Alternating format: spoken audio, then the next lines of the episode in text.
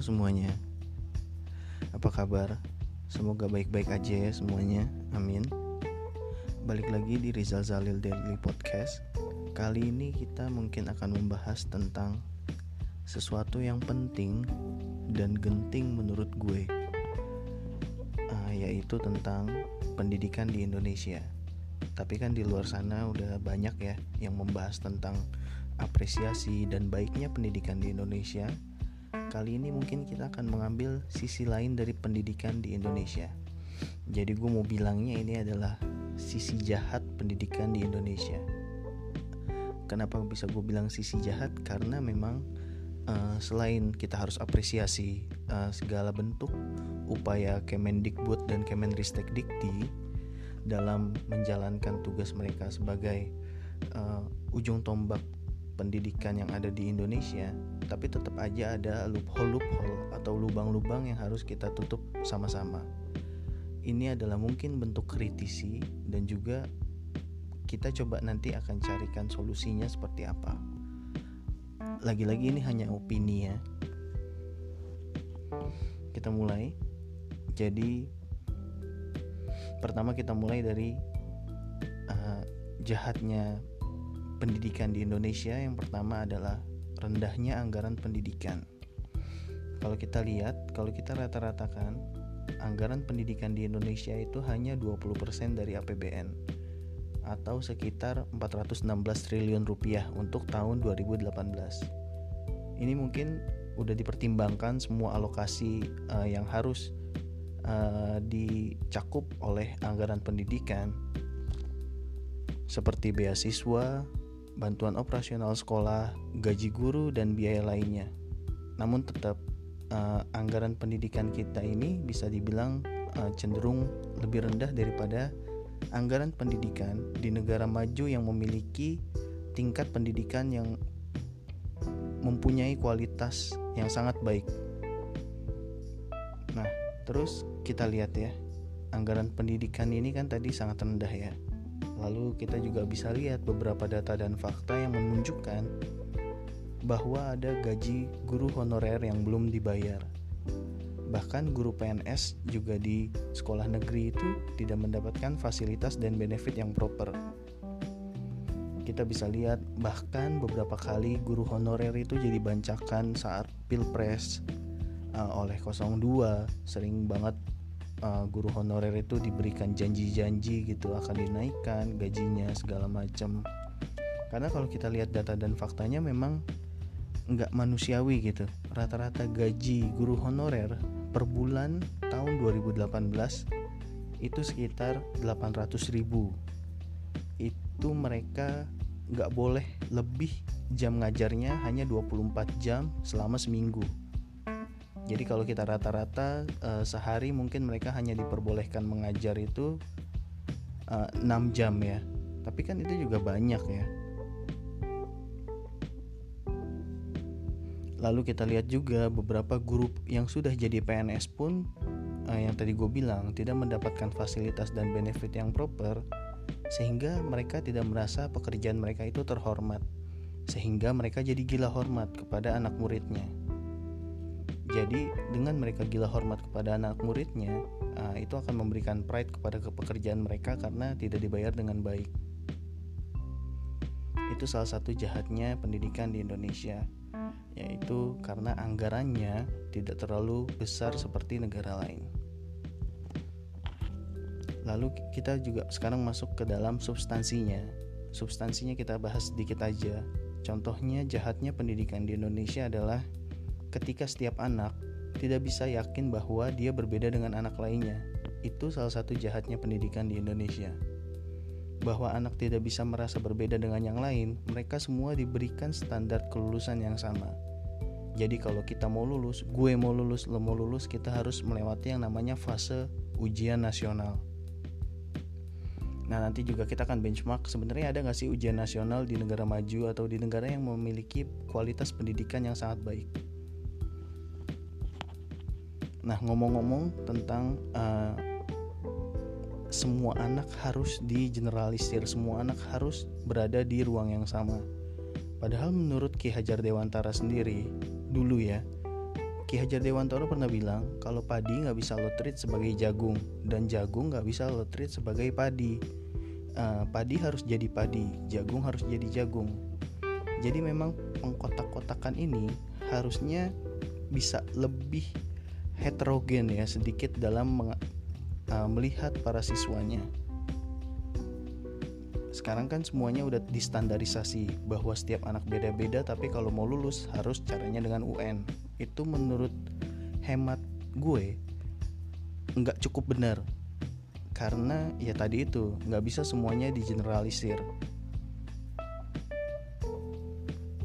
Einstein juga pernah bilang bahwa semua anak jenius tapi jika Anda menilai seekor ikan dari cara dia memanjat pohon, maka ikan itu akan merasa paling bodoh sedunia.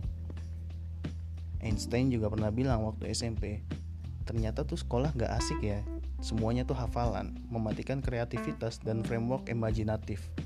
Terus dia keluar dari kelasnya. Kita kan sekarang nggak bisa berargue seperti itu sama guru kita di sekolah. Tapi kan benar, salah satu ciri pendidikan kita jahat adalah memaksakan seluruh anak untuk hafal. Itu adalah poin kedua gue.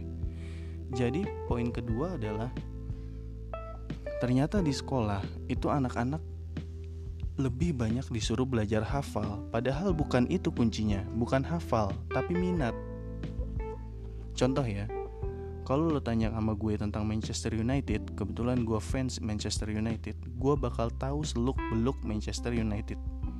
Bahkan kalau lo tanya ke gue uh, menit keberapa uh, Teddy Sheringham dan Ole Gunnar Solskjaer itu golin di final saat epic comeback lawan Munchen, gue hafal 91 dan 91 plus 30 detik. Jadi jedanya hanya 30 detik sebelum Ole Gunnar, Ole Gunnar Solskjaer itu golin gawangnya Oliver Kahn. Jadi harusnya kita tuh cari minat anak atau bikin anak itu minat sama pelajaran, bukan untuk anak dipaksa menghafal. Jadi ini adalah poin kedua gue kenapa jahatnya pendidikan di Indonesia.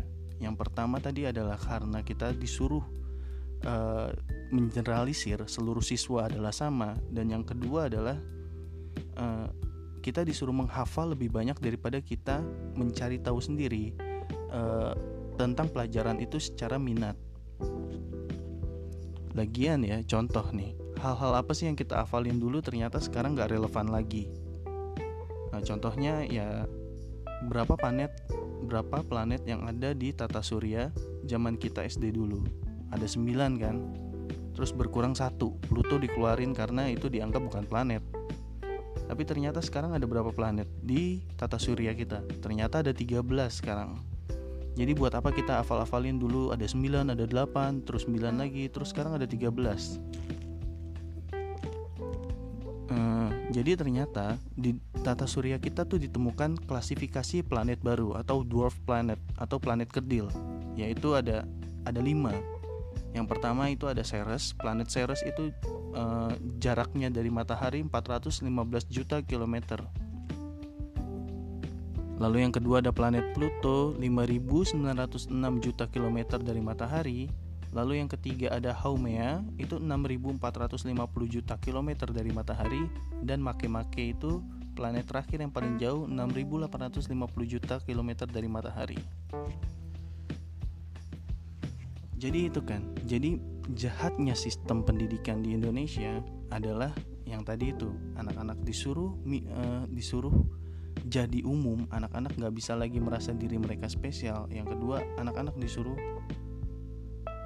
nggak minat sama pelajaran tapi menghafal pelajaran coba bayangin kalau kita semua digeneralisir adalah sama gua lo kita semua memiliki kompetensi yang sama matematika kita 7, bahasa Indonesia kita 7, bahasa Inggris kita 7. Terus gimana nanti saat anak-anak ini masuk ke dalam lingkungan kerja? Mereka nggak akan tahu gimana caranya untuk compete dengan yang lain. Mereka nggak akan tahu gimana caranya supaya kerjasama dengan yang lain. Mereka nggak akan tahu gimana caranya saling menutupi tim agar bisa menjadi tim yang sangat perfect. Karena kan kalau semuanya dianggap sama, maka nggak bisa juga uh, contohnya gini gimana caranya kita bisa lebih baik dari mereka wong pendidikan juga ngajarinya hal yang sama jadi seharusnya kita belajar nggak hanya di sekolah kalau memang cara sekolah menerapkan ilmu ke anak-anak kita nanti seperti itu kita juga harus ajarin anak kita belajar dari luar sekolah karena semuanya adalah guru terus kan tadi kita udah mengkritisi ya panjang lebar bagaimana jahatnya pendidikan di Indonesia sekarang solusinya apa? Solusinya banyak. Kita bisa benchmark ke negara yang memiliki pendidikan jauh lebih bagus daripada kita lo bisa pilih. Kita punya lima negara terbaik dengan sistem pendidikan yang sangat bagus. Yaitu ada Korea Selatan sekarang nomor satu. Tapi gua nggak prefer untuk kita benchmark ke Korea Selatan. Karena di sana culture sosialnya tuh udah sangat paten banget untuk belajar. Lalu selain Korea Selatan ada Jepang. Selain Jepang ada Singapura. Singapura, Hong Kong, dan Finlandia. Mungkin nanti kita akan bahas benchmark dengan Finlandia. Bagus pendidikannya, nggak punya PR untuk anak siswanya, dan di sana jam pelajarannya itu tersedikit di dunia. Uh, bahkan di Finlandia itu mereka punya semacam excuse kalau lo udah belajar 45 menit, lo eligible untuk istirahat selama 15 menit. Bandingin sama Indonesia lo bandingin sama Indonesia di sini jam pelajaran sangat panjang. Setelah jam pelajaran sangat panjang nanti mereka harus dipaksa ngeles oleh orang tuanya dari sore sampai malam. Bener-bener kita renggut tuh jam mainnya dia. Padahal kalau kita benchmark ke Finlandia nggak kayak gitu. Dia nggak punya PR dia bahkan saat mereka pulang itu nggak boleh bawa apa-apa. Segala macam bentuk laptop buku semua ditaruh di dalam locker sekolah jadi mereka pulang mereka nggak ada beban apa-apa dan mereka main di Finlandia. Setiap anak bebas untuk mencari minatnya masing-masing setelah jam pulang sekolah. Kalau di kita enggak kita udah jamnya panjang terus uh, eh, PR-nya banyak terus bimbelnya juga banyak. Di Finlandia kualitas guru sangat diperhatikan uh, gaji mereka sangat diperhatikan. Bahkan gaji uh, konsultan itu dengan gaji guru bisa sama tingginya. Jadi praktisi dan akademisi itu memiliki posisi yang sama. Jadi nggak ada lagi keminderan antara praktisi dan akademisi. Dan yang paling menarik adalah di Finlandia nggak ada ujian nasional. Jadi setiap kelulusan siswanya ditentukan oleh gurunya yang benar-benar mendampingi uh, progres anak itu. Jadi ujian nasional itu nggak dipakai di Finlandia setiap anak yang mau lulus nggak harus dinilai dari sama yang namanya UN itu tadi tapi memang kalau minat bakatnya beda-beda dan menurut guru mereka mereka siap untuk melanjutkan ke jenjang berikutnya mereka diluluskan sekarang kita lihat pendidikan di Indonesia. Apakah pendidikan di Indonesia sudah memperhatikan kualitas gurunya sedemikian baik seperti Finlandia? Jawabannya enggak isunya sekarang kan lagi hangat banget tuh physical things dari guru dan murid.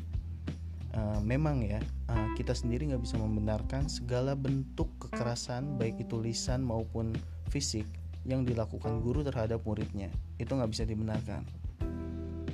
Tapi kayaknya lebih nggak benar lagi kalau ada murid yang melaporkan gurunya ke polisi karena melakukan tindakan kekerasan dari kekerasan itu sebenarnya adalah reaksi dari aksi dari aksi para siswa yang memang bandel gitu ya.